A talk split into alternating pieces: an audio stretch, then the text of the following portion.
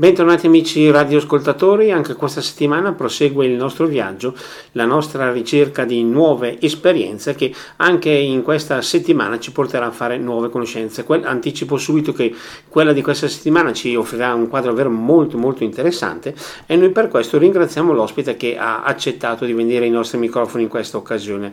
Abbiamo con noi collegata telefonicamente Isabella Belliboni, consacrata della Fraternità Tenda di Dio. Ecco, innanzitutto ribadisco grazie per questa disponibilità e Grazie. poi eh, cerchiamo di entrare un po' nel vivo di questa esperienza che oggi cercheremo di conoscere meglio. Abbiamo già detto, spero in maniera dignitosamente precisa, consacrata della fraternità tenda di Dio e subito mi viene da aggiungere soprattutto magari per chi non ha avuto modo o di conoscere o di entrare nel vivo di questa realtà, cosa è la fraternità tenda di Dio? Sì, intanto la ringrazio e saluto e ringrazio per questo invito.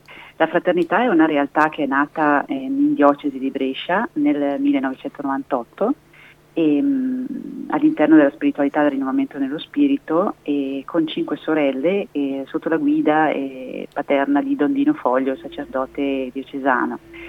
E questa fraternità è nata e appunto eh, con queste cinque sorelle che avevano un po' questi punti in comune di desiderio di fondare questa comunità fondata sul principio proprio della preghiera, della contemplazione, della vita fraterna, eh, l'evangelizzazione e eh, il, la provvidenza, vivere di provvidenza. Quindi ecco, loro provenienti da varie esperienze diverse, insomma da varie loro storie e si sono trovati d'accordo diciamo, su questi punti centrali di questa fraternità, quindi ha avuto vita appunto dal 98 e sono partite in 5, ora siamo in 10 sorelle. E, ecco, quindi questa è l'esperienza un po' di questi anni, certo. di questi anni. Ecco, io mh, sono entrata a far parte nel, nel 2002 nella fraternità. Ecco, vorrei subito appunto chiedere a livello personale, com'è nata questa decisione, questa scelta di entrare nella fraternità?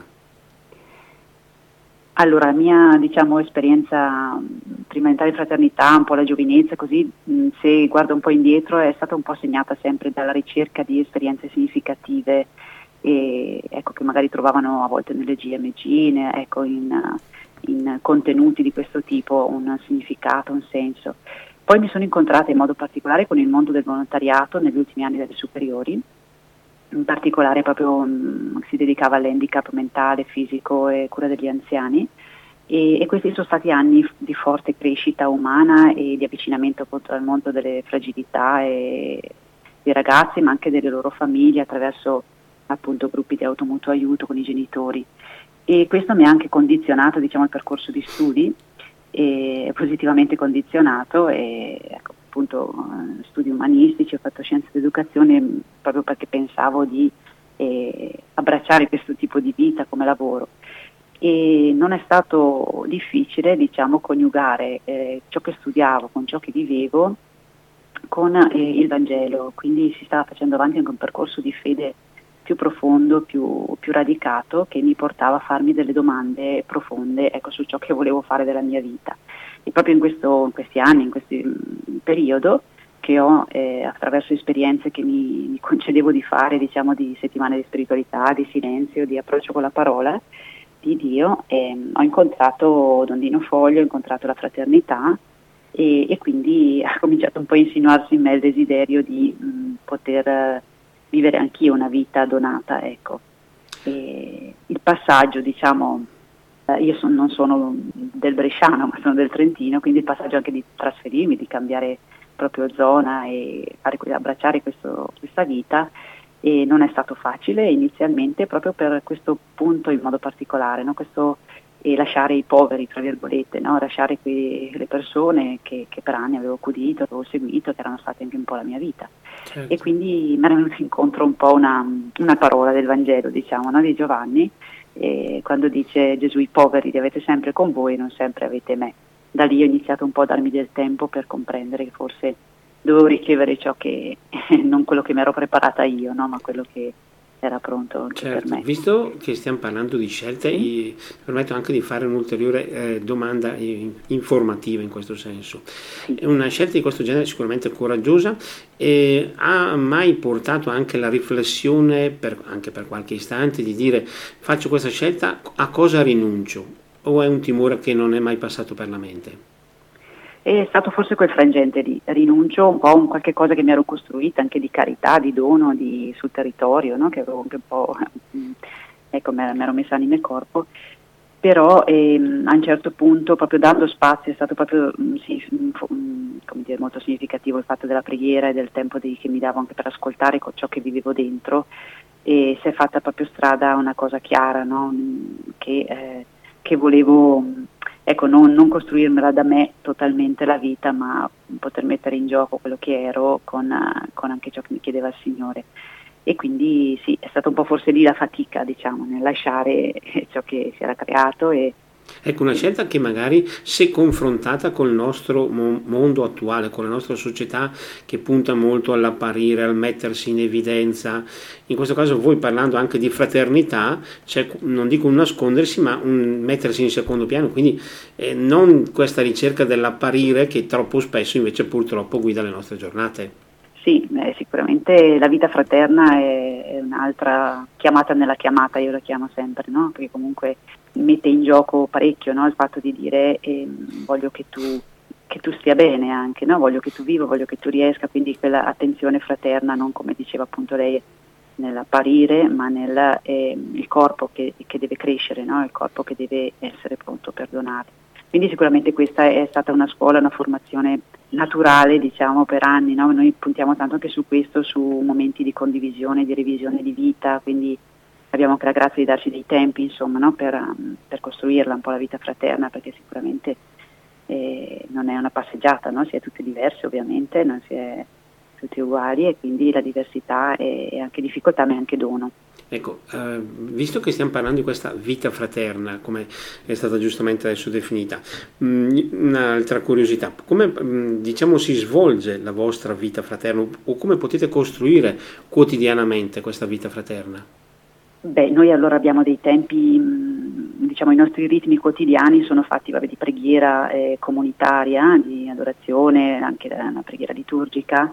E ecco questi sono i momenti della preghiera, i momenti settimanali di, eh, vabbè i passi li facciamo sempre assieme, quindi i confronti anche i servizi diciamo fra virgolette semplici di casa noi ci torniamo un po' su tutto, quindi siamo, ecco, siamo fraternamente coinvolte un po' su tutto. E poi sicuramente i tempi di, ehm, cerchiamo di trovare un tempo settimanale di confronto, quindi che sia mh, organizzativo ma in modo particolare di condivisione, quindi dove una può anche raccontare ecco, quello che sta vivendo o di revisione di vita questa non la facciamo settimanale ovviamente perché comporta anche un po' un lavoro di impegno, di formazione, di preparazione, dove su determinati temi che si ritengono importanti in quel momento per la vita fraterna si propongono e ci si lavora su e si cerca di mettersi in gioco. Abbiamo parlato di revisione di vita, mi sembra importante anche sottolineare questo aspetto, visto per, come abbiamo spesso detto anche noi nel corso di questa nostra trasmissione, in fin dei conti non bisogna mai smettere di cercare, dire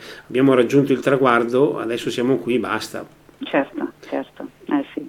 Anzi, più si va avanti e più ci si accorge quanto c'è da lavorare su di sé, sul proprio corpo fraterno, per virgolette. No? Quindi, ecco, a livello personale, eh, mi sta venendo in mente anche un'altra cosa, le attività eh, diciamo, eh, specifiche che vengono portate avanti nel corso della giornata, della settimana, quali sono? Sì, noi siamo in dieci, quindi mh, non tutte fanno ovviamente la stessa cosa, lo stesso servizio ci sono dei servizi tipo la catechesi all'interno delle parrocchie o dei gruppi di preghiera dove ci viene chiesto magari di fare una formazione su determinati centri d'ascolto che lì ecco, eh, siamo un po' coinvolti un po' tutte. Poi ci sono dei servizi più specifici come può essere la pastorale universitaria oppure nel sociale e ascolto, accompagnamento di persone, coppie che appunto vengono seguite da una sorella piuttosto che l'altra e poi anche l'attività del carcere e lì sono coinvolta anch'io con altre sorelle e questa è un po' una dimensione diciamo più di telepovertà, ecco, no?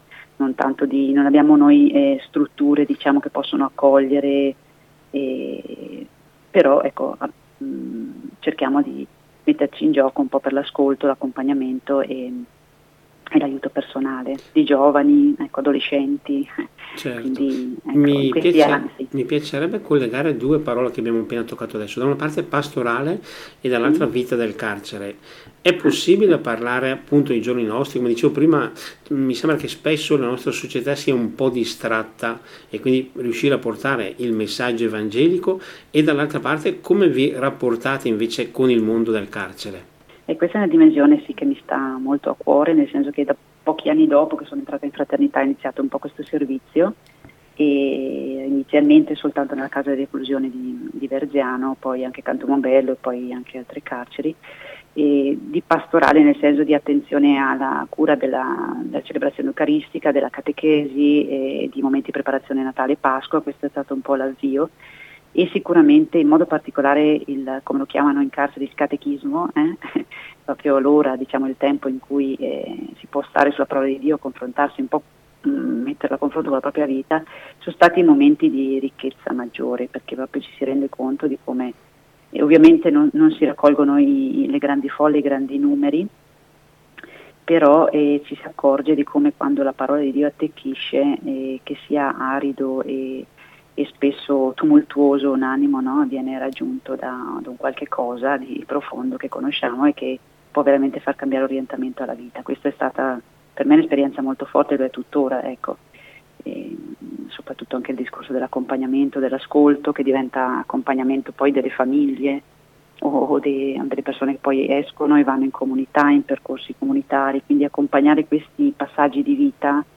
E, Ecco, ecco è, è, una bella sfida, è una bella sfida. Certo, persone che si, probabilmente si trovano a dover a che fare con errori del passato, così voi come riuscite, dicevamo prima, a seminare questo piccolo seme? Ma penso che eh, a caldo così mi verrebbe da dire ehm, restituendo alla persona che è persona, mh, mm, che è figlio di Dio, eh, anche se a volte non glielo puoi dire no?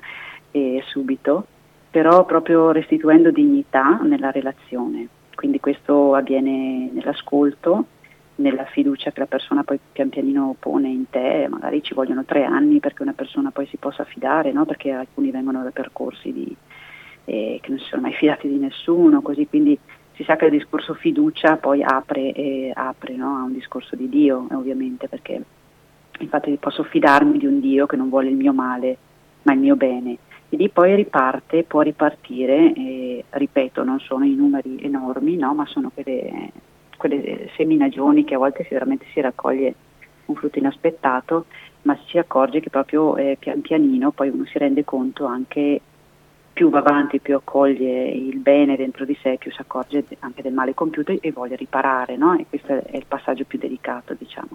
Ecco, il, del, mm. il vostro momento di incontro capita di magari anche sentirsi rifiutate o invece riuscite magari in qualche modo a poter stabilire un punto di contatto magari sin dal, dai primi incontri?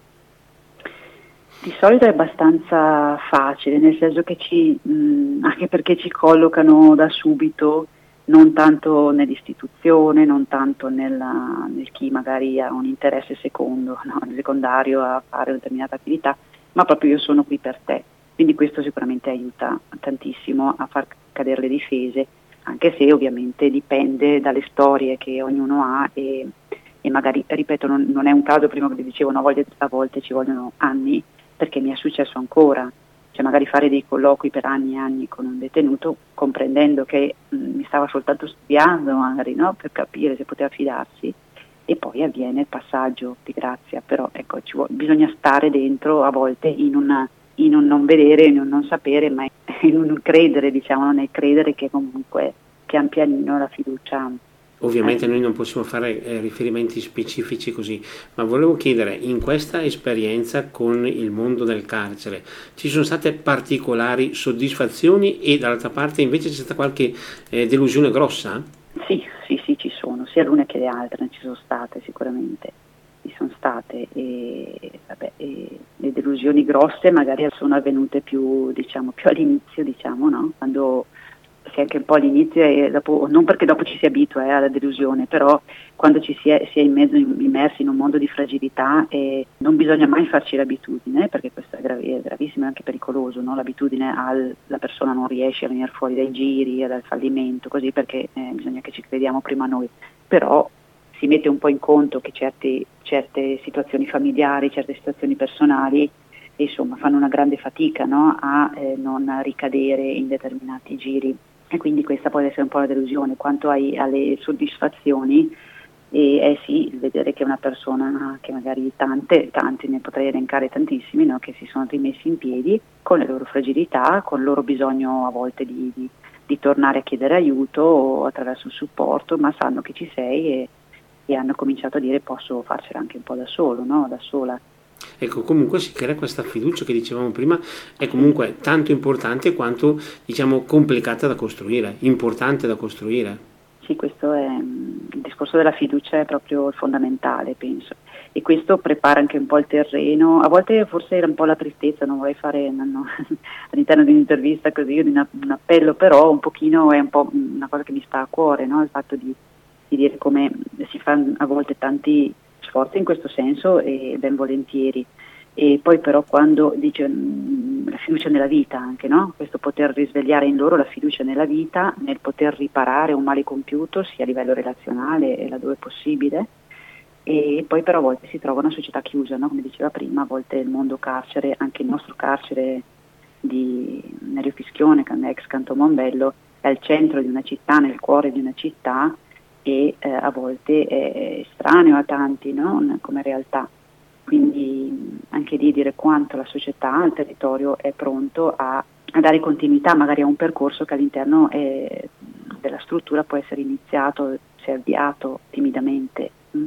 Stiamo I passaggi di speranza ci sono quando, e, e ce ne sono ultimamente, più di una, parrocchie che accolgono detenuti per, per eh, momenti di volontariato, per un'esperienza, un progetto di volontariato, di lavori socialmente utili e questo diventa un, un aiutare il detenuto a essere visto in maniera diversa soprattutto da se stesso e poi a restituire un po' no? questo, questo, suo desiderio di, di, essere ciò che, che, è chiamato ad essere. No? Questo, Certamente, stiamo, dicevo, sollevando aspetti molto interessanti in questa nostra chiacchierata, per ora siamo giunti al momento della nostra prima pausa, quindi ora ci sarà spazio per la musica, subito dopo torneremo in diretta e proseguiremo la nostra chiacchierata, il nostro incontro in compagnia di Isabella Belliboni della Fraternità Tenda di Dio. Linea alla regia. E torniamo in diretta dopo lo spazio musicale, riprendiamo il nostro incontro. Questa settimana stiamo davvero cercando di scoprire aspetti molto interessanti e dobbiamo dire grazie di questo a Isabella Belliboni della Fraternità Tenda di Dio. Prima dello spazio per la musica si stava toccando un tasto davvero molto molto importante del rapporto, o meglio del cammino di reinserimento del detenuto nella società tra virgolette normale, anche se non bisogna usare, cioè non è, è impreciso usare usare questo termine, però eh, davvero il cammino del, del, reinserimento è fondamentale, possiamo dire così, sia per quello che riguarda la persona stessa, ma anche che riguarda l'accoglienza. È fondamentale davvero, sono parole importanti, quelle appunto, in modo particolare quelle dell'accoglienza. L'accoglienza che permette di ognuno, ogni volta, dico, ogni detenuto eh, appartiene a una parrocchia, no? dico sempre un po' così, però è anche vero no? che sia italiano sia straniero proviene dal nostro territorio, proviene dalle nostre città, i nostri paesi, le nostre valli. Quindi è fondamentale rendersi eh, coscienti di questo per, perché questo non sia un tempo perso, in modo particolare non soltanto per, eh, per la persona reclusa, ma anche per la società. No? Quindi eh, per la parrocchia, ecco, in, in, una visione di ottica, penso, cristiana, credo sia fondamentale no? questo mettersi in gioco e dire ok che cosa posso fare io nel mio piccolo, che io sia una ditta che può assumere un detenuto e che io possa essere una parrocchia, che possa essere ecco, una scuola, mh, mm, all'interno di una scuola posso avviare percorsi di testimonianza, di, ecco, c'è tanto da fare e da poter fare sicuramente nel territorio bresciano è sensibile a questo aspetto anche attraverso varie realtà, associazioni. Di cui anche io faccio parte assieme a due delle mie sorelle, che è l'associazione Volca Volontariato Carcere, che è un'emanazione della Caritas diocesana di Brescia. Ecco, che, dove l'attività, è, è, è quello che un pochettino ho svolto anche in questi due anni di, di pandemia, questi anni difficili, che non abbiamo potuto più entrare in carcere se non ripreso adesso appunto, e mm, mi sono un po' dedicata alla, alle accoglienze dove ci sono appunto questi appartamenti dove ospitano e si vengono ospitati dei detenuti che in misura alternativa al carcere, che magari non hanno famiglia, non hanno appoggi fuori, non hanno possibilità di rientrare nelle loro famiglie, possono concludere la loro pena in queste accoglienze. Ecco, la parola accoglienza è fondamentale, no? E quindi in questo anche qui eh, mette in campo tanta bisogno di energie, di risorse e di sensibilizzazione sicuramente. Nella prima parte di questa nostra chiacchierata abbiamo toccato, meglio, evidenziato una parola importante come fiducia. In questo caso però vorrei sottolineare fiducia che a questo punto noi potremmo anche estendere da una parte dal, nel, dal lato del versante del detenuto stesso verso se stesso, ma dall'altra, visto che stiamo parlando anche di accoglienza, da parte di chi si trova poi ad a ricevere questa persona che deve avere quindi fiducia nella sua possibile accoglienza, nel suo possibile reintegro. Può essere accettabile questa ulteriore doppia accezione alla parola fiducia? Eh, direi proprio di sì, direi proprio di sì. Che anche qui, come diceva lei prima, va conquistata, no? come va conquistata l'una va conquistata anche l'altra, nel senso che è a volte molto più faticoso che eh, una persona che ha avuto un trascorso magari di, di lunghi anni eh, o di una lunga recidiva eh, col reato, con i reati, eh, ecco, si conquisti una fiducia spontanea. Va conquistata col, però da soli, ecco, eh, questo ci tengo a sottolinearlo, no? perché spesso quando magari mi capita di accompagnare nei primi permessi eh, dei nostri fratelli o sorelle che magari sono stati dentro 20-30 anni, quindi mi è capitato ancora questo, questa esperienza più scioccante per me, penso che per la persona quasi, e mm, il fatto di come si sentono eh, loro giudicati male e to cure, ecco, sempre io sono il mio reato, no? quindi è questo accompagnamento che va fatto perché la fiducia anche cresca nella persona e nell'esterno. Quindi non bisogna lasciarli soli in questo passaggio perché eh, la fatica grande è quello di, mi ricordo benissimo di un, di un detenuto che era uscito dal carcere dopo tanti anni, sentiva addosso il semaforo rosso, dico una cosa che può far ridere magari a chi ascolta, però eh, il semaforo rosso come se diventasse rosso quasi per lui, no? Che è scioccante, dici in che senso, no? Però a livello psicologico è una cosa molto, molto mm, forte, quella del giudizio e del pregiudizio che si sentono addosso e questo a volte blocca il, eh, la riabilitazione e porta anche a compiere altri reati, perché io sono quello sbagliato, io sono quella sbagliata. È lì che eh, noi siamo chiamati in causa, secondo me, no? nell'accompagnare e nel dire no, tu sei normale come me, quindi tu fai le fatiche come le faccio io, ma puoi recuperare come posso recuperare io. No? E quindi è possibile restituire a queste persone la fiducia nella vita? È possibile, è possibile. Io ritengo di sì, io ritengo di sì, l'ho visto tante volte, ecco. Poi dico, bisogna essere sempre pazienti nel ricordare, no? Perché l'esperienza del, magari dei reati anche gravi, quindi di essere consapevoli di aver compiuto dei reati gravi, non passa più. Cioè chi ti racconta di reati vissuti di un determinato tipo e ogni mattino è, è davanti ai loro occhi, no? però ogni mattino deve essere davanti ai loro occhi anche la possibilità di dire c'è qualcuno, qualcuno, una, due, tre persone che si fidano di me e quindi posso cambiare, posso ripartire. Proposito di persone che si fidano, nella vostra esperienza personale non c'è mai magari il timore, soprattutto quando eh, era libera la possibilità di entrare nel carcere in tutta tranquillità e speriamo che possa tornare al più presto, non c'è mai il timore di dire vado in un posto che può mettermi addirittura in pericolo a livello personale? Eh, no, sinceramente non ho mai vissuto questo tipo di, di, paura, anche perché ovviamente vabbè, i colloqui all'interno del carcere adesso abbiamo ripreso, eh, perché con Green Pass e ecco, con tutte le misure eh, si è ripresi tranquillamente a fare colloqui e le attività interne e questo tipo di paura no, eh, non, anche se è più, è più, magari all'interno di racconti, all'interno di eh, appunto quando uno racconta la propria storia sicuramente passaggi di, eh, di paura mh, mm, ti viene trasmessa, non so come dire, no? se l'ascolto è veramente profondo e sincero, no? ti viene trasmesso ciò che la persona può aver vissuto o il freddo e il gelo che uno può aver vissuto all'interno del... Quindi sì, è sempre una, un servizio dove ecco sicuramente la preghiera è fondamentale. Sia per, non, ecco, sia, per non, essere sommersi, no? perché comunque il bisogno è veramente tanto, e sia per avere anche la forza diciamo, no? di portare su un altro livello a volte no? le discussioni e le, i confronti. Le... Verrebbe da, da, dire che comunque eh, bisogna essere davvero forti, poi anche avere la forza di portare avanti questo esempio, perché magari non è semplice poter testimoniare in un ambiente di questo genere. Non saprei, ecco, no? nel senso che non è che io sono forte o sono chissà che cosa assolutamente come tanti altri eh, volontari e consacrati che comunque fanno questo servizio e sicuramente eh, ti metti in discussione continuamente, ecco, no? quindi non è che vai sicuramente come in altri contesti eh, col piede elevato no?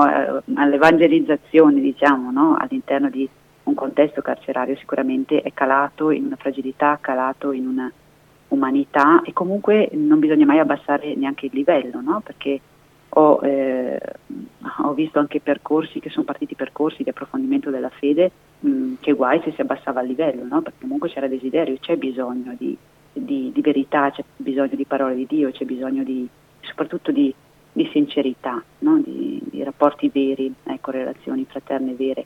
E questo avviene anche attraverso il confronto con membri di altre religioni, insomma, no? quindi in questo modo particolare nelle accoglienze che magari appunto chi non ha famiglia, chi non ha nessuno che l'accolga a casa o così, e spesso sono stranieri, no? questo che dicevo prima degli appartamenti.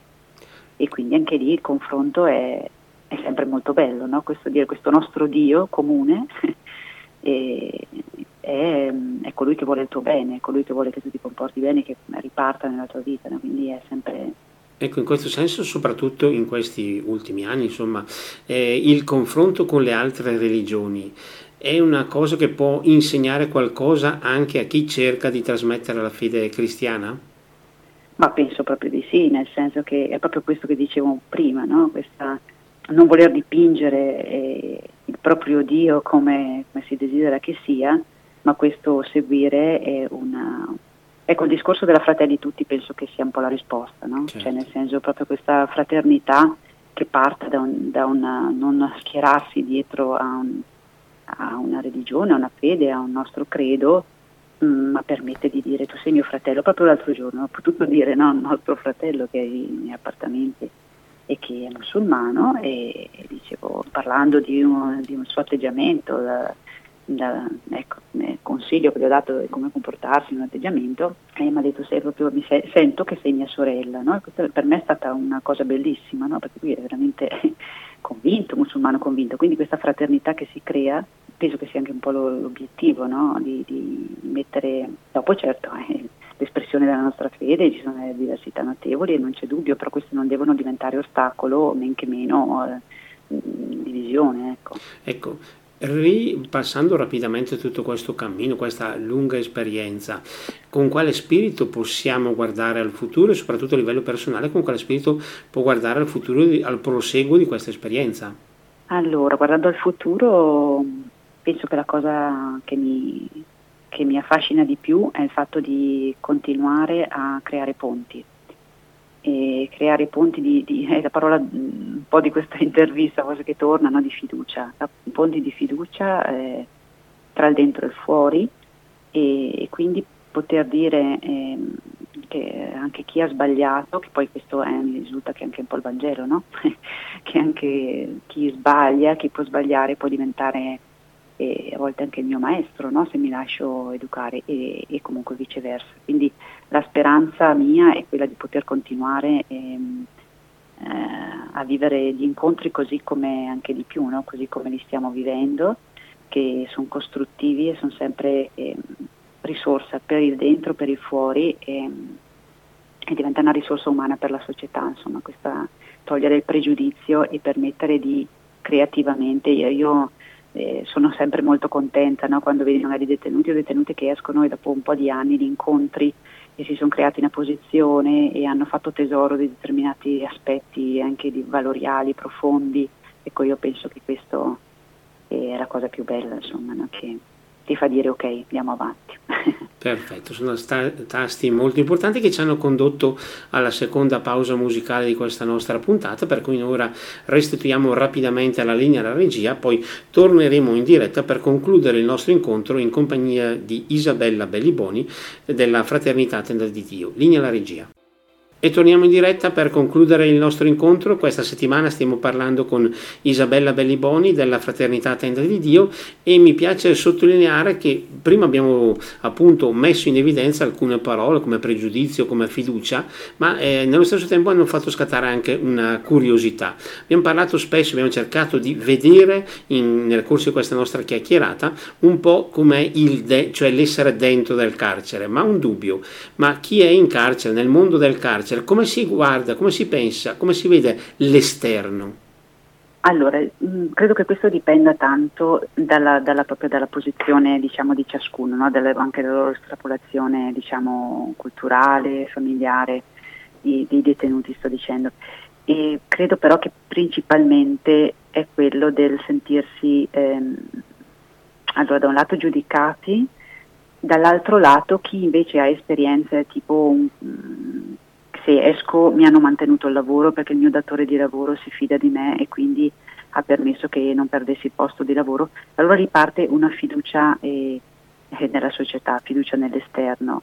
E se invece, ecco, se, se, torniamo sempre lì, se si notano dei, dei punti di, ehm, di, accoglienza, di apertura, di dire eh, so che tu esisti, so che tu ci sei eh, e, e voglio fare qualcosa perché tu migliori, ecco questo permette di abbassare un po' il, penso, il giudizio, il pregiudizio che, e la paura, perché userei la parola paura, no? perché a volte è molto eh, questo, cioè questo aspetto della, anche se hanno 20, 30, 40, eh, anche 70 anni a volte, c'è questo timore di non essere, di non essere voluti, ecco, di, non essere, di essere scomodi, di essere questa vergogna che si portano dentro, quindi fuori a volte lo percepiscono come un non c'è posto per me altre volte ripeto eh, no, c'è proprio posto per me perché proprio la tal persona, la tal situazione, la tal associazione mi sta aspettando, quindi è per quello che punto tanto su questo perché è fondamentale, no? è fondamentale proprio per, per una possibilità di, di, di reinserimento eh, autentico, ecco nel vero senso del termine, Chiaro. inserimento nella società.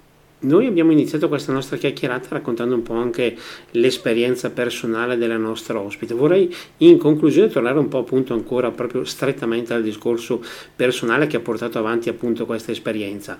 Visti questi anni dedicati alla fraternità e, e facendo una sorta di bilancio di quello che potrebbe essere la vita nostra paragonata alla società, è possibile paragonare tra quello che uno ha guadagnato e quello che uno ha perso, quello che uno ha ricevuto, quello che uno mh, ha dovuto rinunciare?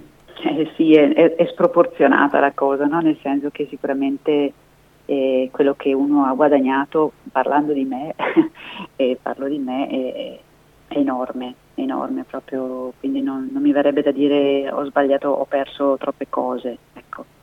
E, anche se ripeto non mi mancava niente, insomma non è che dici l'ho fatto perché sono scappata da una situazione di anzi e quindi mi verrebbe da dire dopo tanti anni di ricchezza, anche di fatiche, eh, non c'è dubbio, e, però è bello della vita di dire proprio sono contenta della ricchezza che ho ottenuto e che, che, ricevo e che vedo e che mi testimonia ecco, la vita stessa, gli incontri, le persone anche negli stessi incontri con enormi fragilità, perché comunque si ha sempre un po' a che fare con realtà molto fragili, molto, molto difficili anche da, da, da approcciare, no? di malattie, magari anche la malattia all'interno del carcere, ecco questi aspetti che sicuramente a volte ci si sente, mi sento impotente di fronte a tanto bisogno, però non mi verrebbe da dire ecco, guadagno troppo poco, no, è troppo è sproporzionato di tanto invece di ricchezza proprio valoriale, ricchezza di esperienza di vita. Quindi possiamo ribadire che si riceve più nel dare in questo caso? Eh sì, eh, sì, sì decisamente sì, sì. E un'ulteriore curiosità, a livello personale, dicevamo prima, origini trentine, adesso qui a Brescia, il rapporto con la parentela, con la famiglia, con gli amici d'origine? Sì, quando vado, no vabbè, alcune volte sì, è buono, è buono, è buono e anzi a volte le, quando incontro con la mia famiglia ovviamente incontro quando salgo, così quando le necessità si va, insomma non sono poi così distante. e in modo particolare l'associazione dove appunto ho operato per tanti anni e così a volte mi dicono non abbiamo ancora capito come mai tu te ne sei andata col bisogno che c'era qui, no?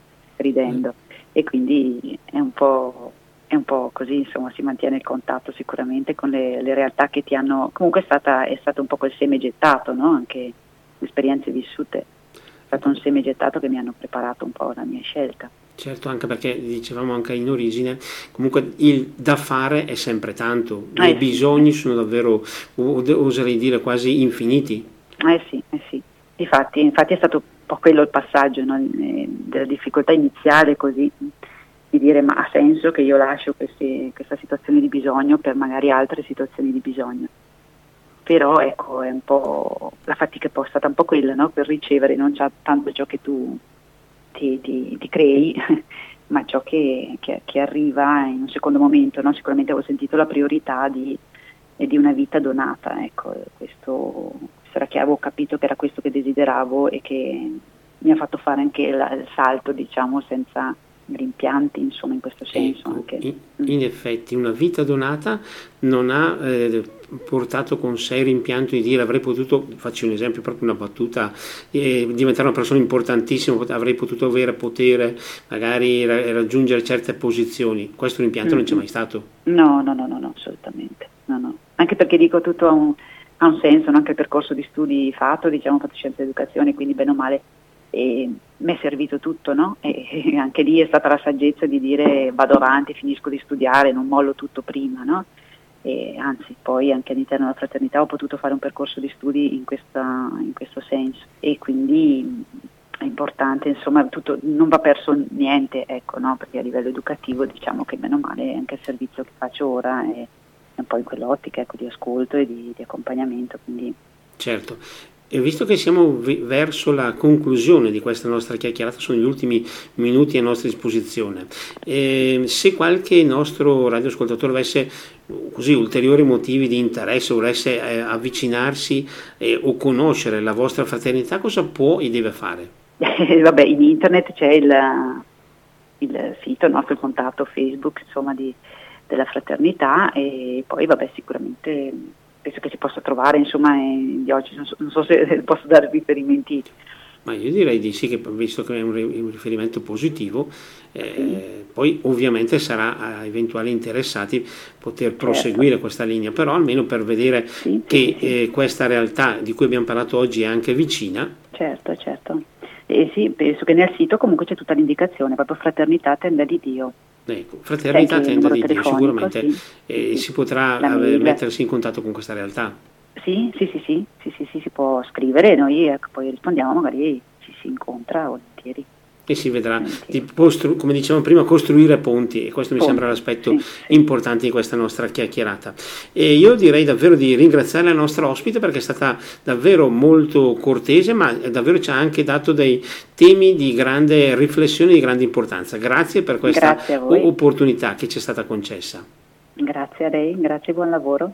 E quindi ringraziamo anche chi è stato in nostra compagnia in questa nostra puntata, in questa settimana. Un grazie quindi a Isabella Belliboni della Fraternità Tenda di Dio. Noi torneremo la settimana prossima per cercare di affrontare insieme a voi altri argomenti e vivere e conoscere altre esperienze. Per il momento per oggi è davvero tutto. Ah, grazie ancora per essere stati con noi. Buon proseguimento di giornata.